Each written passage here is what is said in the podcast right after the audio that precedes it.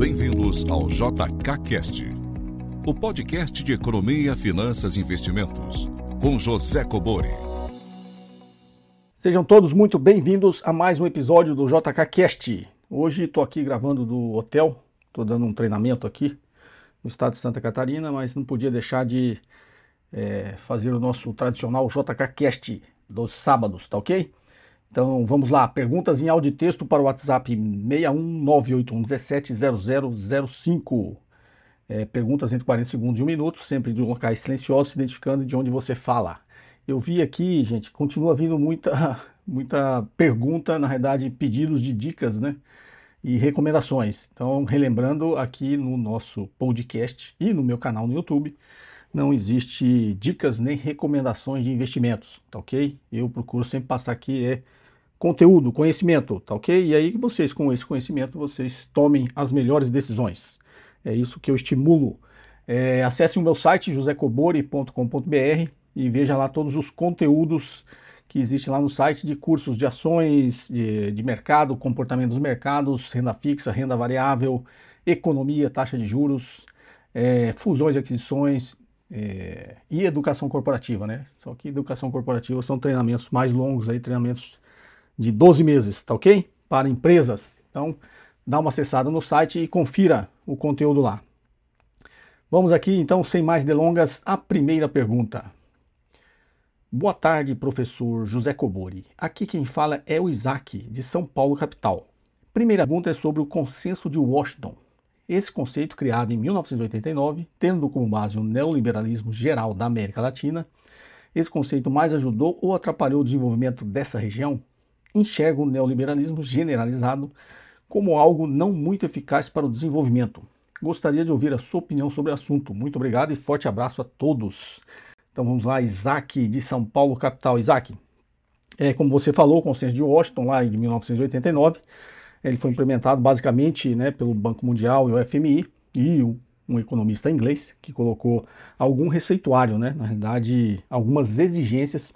Naquela época tinha crise da dívida né, dos, dos países da América Latina e aí eles criaram uma cartilha em que esses países, se precisassem do financiamento do dinheiro do Banco Mundial e do FMI, é, eles teriam que seguir essa, esse receituário. Né? E esse receituário era corte de gastos públicos, é, ajuste fiscal, reforma tributária, é, livre mercado e, e, outras coisas mais, que, como se disse aí, do famoso conhecido neoliberalismo. Né? Então, basicamente era, o governo tinha que reduzir né, os seus gastos públicos, principalmente é, dos, dos, programas sociais, na área social, é, deveria privatizar as empresas, né, tinha um receituário, deveria abrir o seu mercado e focar sempre no mercado exterior, aí uma ampla globalização, e seguir esse receituário. Os países da América Latina, a grande maioria, seguiu esse receituário, o Brasil segue até hoje, né, é, e o que que isso acarretou? É, sempre assim um contexto histórico, né. Vocês veem que os países asiáticos, desde a Segunda Guerra, de Bretton Woods, que eu já falei aqui, os países se desenvolveram industrialmente. Né? Por que, que é, a Alemanha e o Japão se desenvolveu? Né? Porque no acordo de Bretton Woods, é, os países é, foram os países que perderam a Segunda Guerra Mundial, e eles precisavam se reconstruir, se desenvolver, e aí a taxa de câmbio foi mantida baixa né, nas moedas, ali no franco alemão e no iene japonês. Isso fez com que os produtos desses países ficassem mais competitivos é, no resto do mundo e eles pudessem exportar, né? ou seja, produto mais competitivo, moeda desvalorizada, seu produto fica mais barato, logicamente você tem uma vantagem na concorrência internacional né, com outros países. E aí isso ajudou a desenvolver a indústria é, desses dois países. Antes, agora, recente da ascensão da China, o Japão era a maior economia industrializada né, da Ásia e a Alemanha a maior economia industrializada da Europa. Okay? Então isso foi o que ajudou. Né? Então, pegando isso como cenário, o que, que foi é, esse desenvolvimento? O que foi o acordo de Bretton Woods nesse quesito? Tá? O acordo tinha outras coisas. É, os países, para se desenvolver industrialmente, criar uma indústria forte, eles precisam, obviamente, ter mercado, como qualquer empresa. Se você não tem cliente, não tem mercado, você não consegue concorrer, muito dificilmente você desenvolve a sua indústria. A, a exemplo do Japão e da Alemanha, que tinham suas moedas desvalorizadas, os outros países aceitando e até fazendo esse acordo para ajudar a reindustrializar e reconstruir os países, é, deixou que isso, permitiu isso, e o Japão e a Alemanha conseguiram né, desenvolver a sua indústria porque eles eram muito competitivos e conseguiam exportar todos os seus produtos. Então, é, tenha isso como pano de fundo, porque, se não me engano, você, você perguntou se isso ajudou a região da América Latina né, a se desenvolver ou não.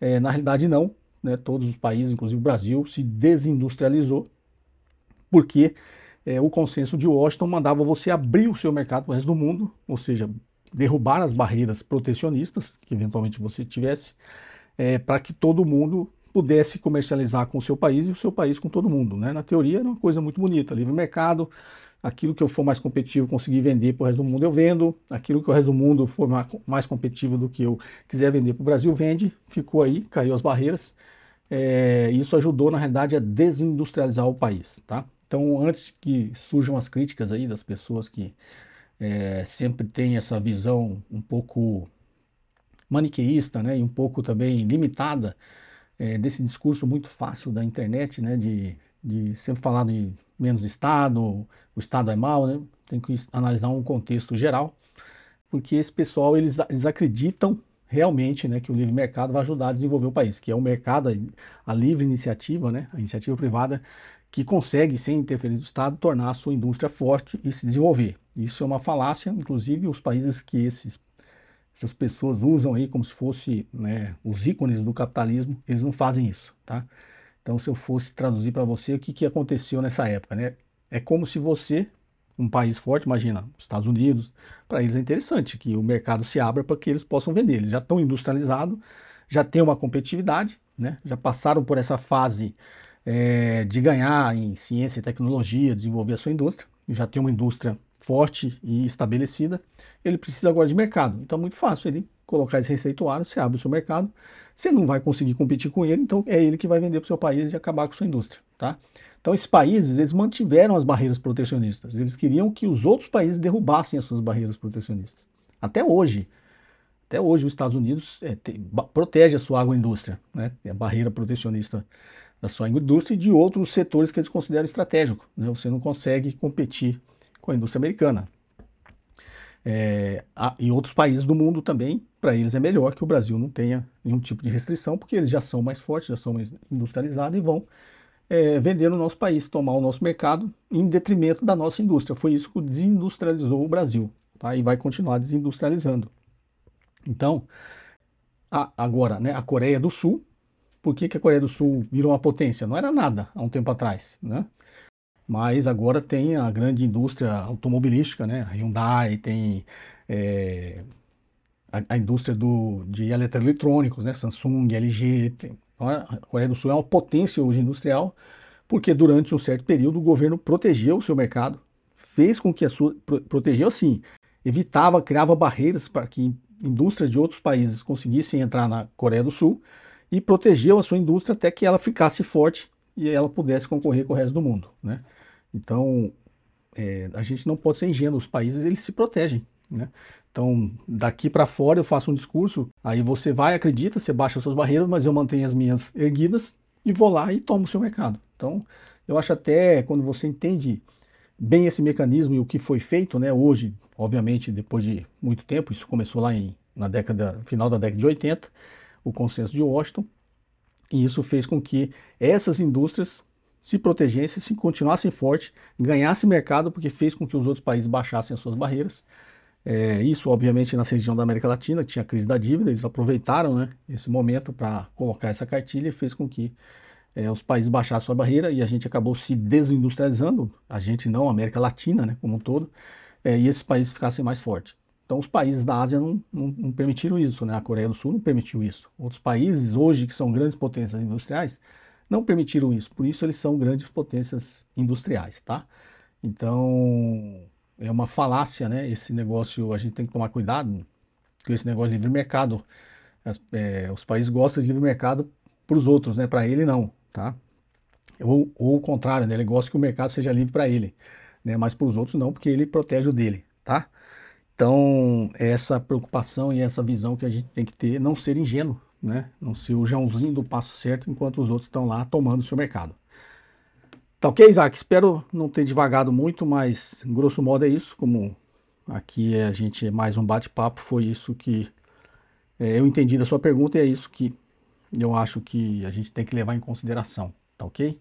É, não sejamos ingênuos. Todos os países, todos os estados é, que se desenvolveram, que tem uma indústria forte, teve uma forte presença do Estado, de ajuda do Estado, de dinheiro do Estado, de regras, regulamentos e barreiras criadas pelo Estado para proteger e desenvolver a sua indústria, tá ok? Não sejamos ingênuos de defender o livre mercado e a gente baixar e, e deixar as nossas indústrias, né, é, desprotegidas, pra, porque elas não vão sair do lugar. Haja visto que a gente não tem uma indústria automobilística hoje, né?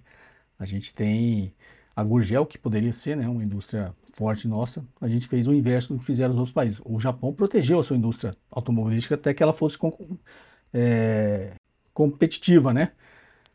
Tem uma ideia, a Toyota no início não era um, um, carro de boa qualidade que pudesse ser competitivo. O Estado japonês foi lá e protegeu a indústria até que ela se tornasse competitiva.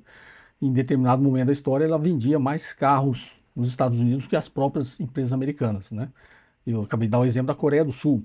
Ela protegeu uh, os carros uh, sul-coreanos eram péssimos, né?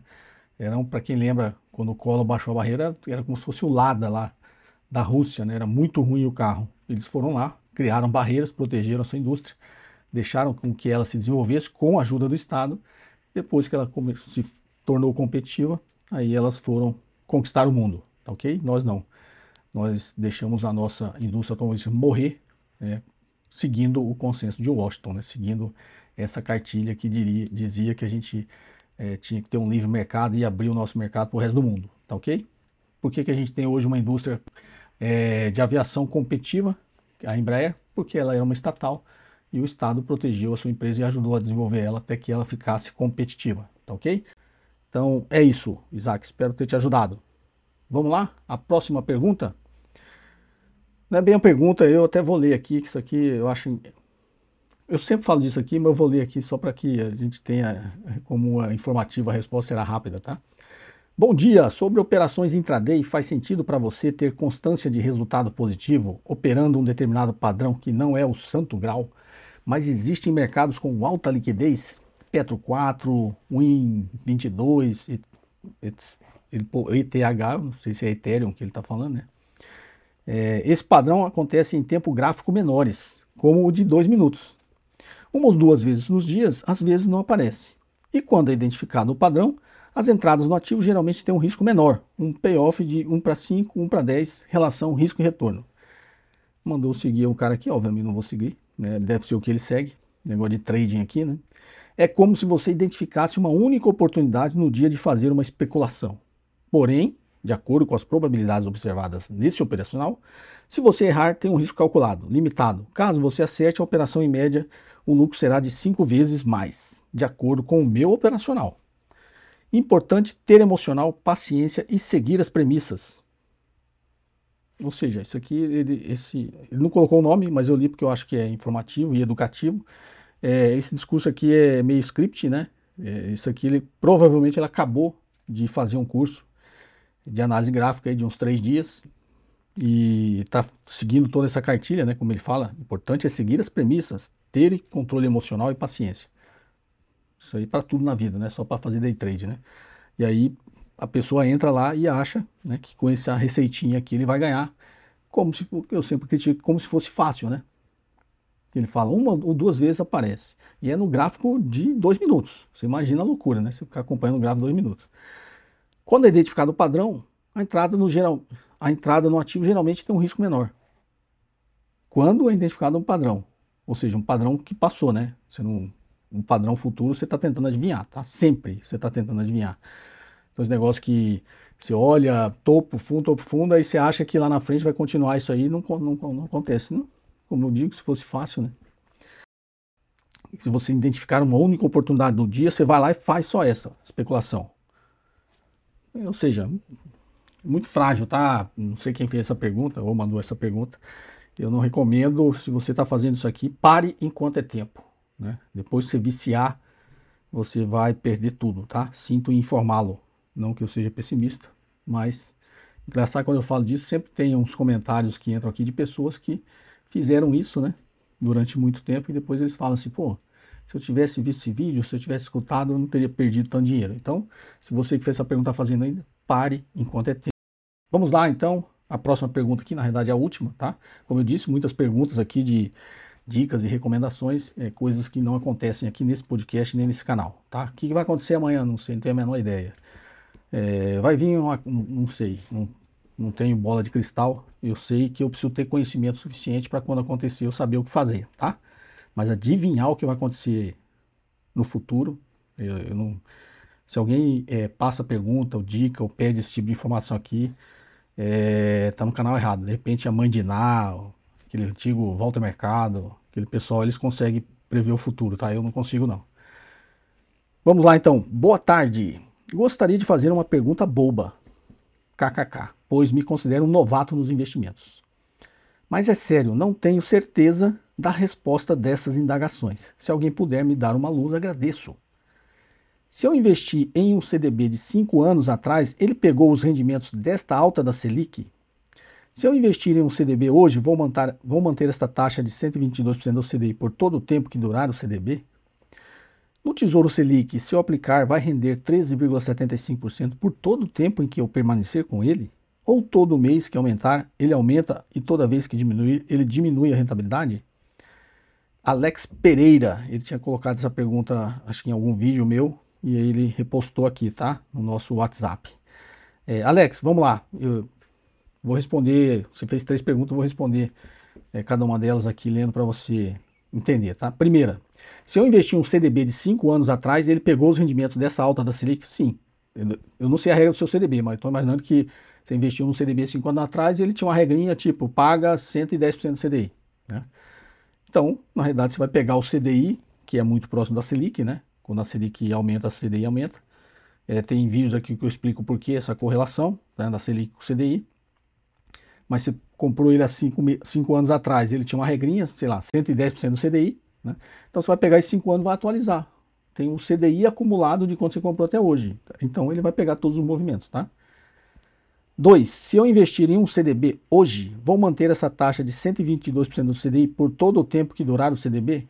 se tiver no contrato do seu CDB. Digamos que você está comprando hoje, vamos pegar o exemplo inverso. Né? Você comprou um CDB hoje que tem liquidez daqui 5 anos e ele paga 122% do CDI. Quando terminar os 5 anos, você vai ver o CDI acumulado de hoje até daqui 5 anos e você vai receber 122% desse CDI acumulado, tá?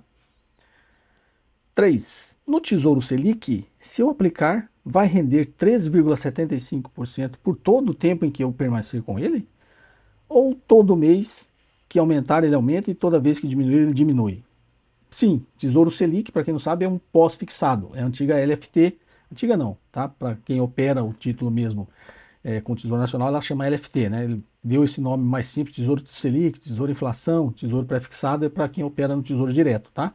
Tesouro Selic, letra financeira do Tesouro, é um título pós-fixado pela Selic, ou seja, você comprou a LFT hoje, vendeu daqui a um ano, você vai pegar a Selic de hoje acumulada até o dia que você vendeu. Vai dar um percentual acumulado, é isso que você vai receber, tá ok? Porque é um título pós-fixado. Tá joia, Alex? Espero ter te ajudado, espero ter respondido. Pessoal, novamente, né, como eu disse, as perguntas têm que vir sempre naquele padrão, não só de tempo e de qualidade do áudio, mas tem que vir naquele padrão de é, conteúdo da pergunta, né? Então, não, não dou dica, não dou recomendação de investimento, não me perguntem sobre essas. Na verdade, é inevitável falar para vocês não me perguntar, mas eu.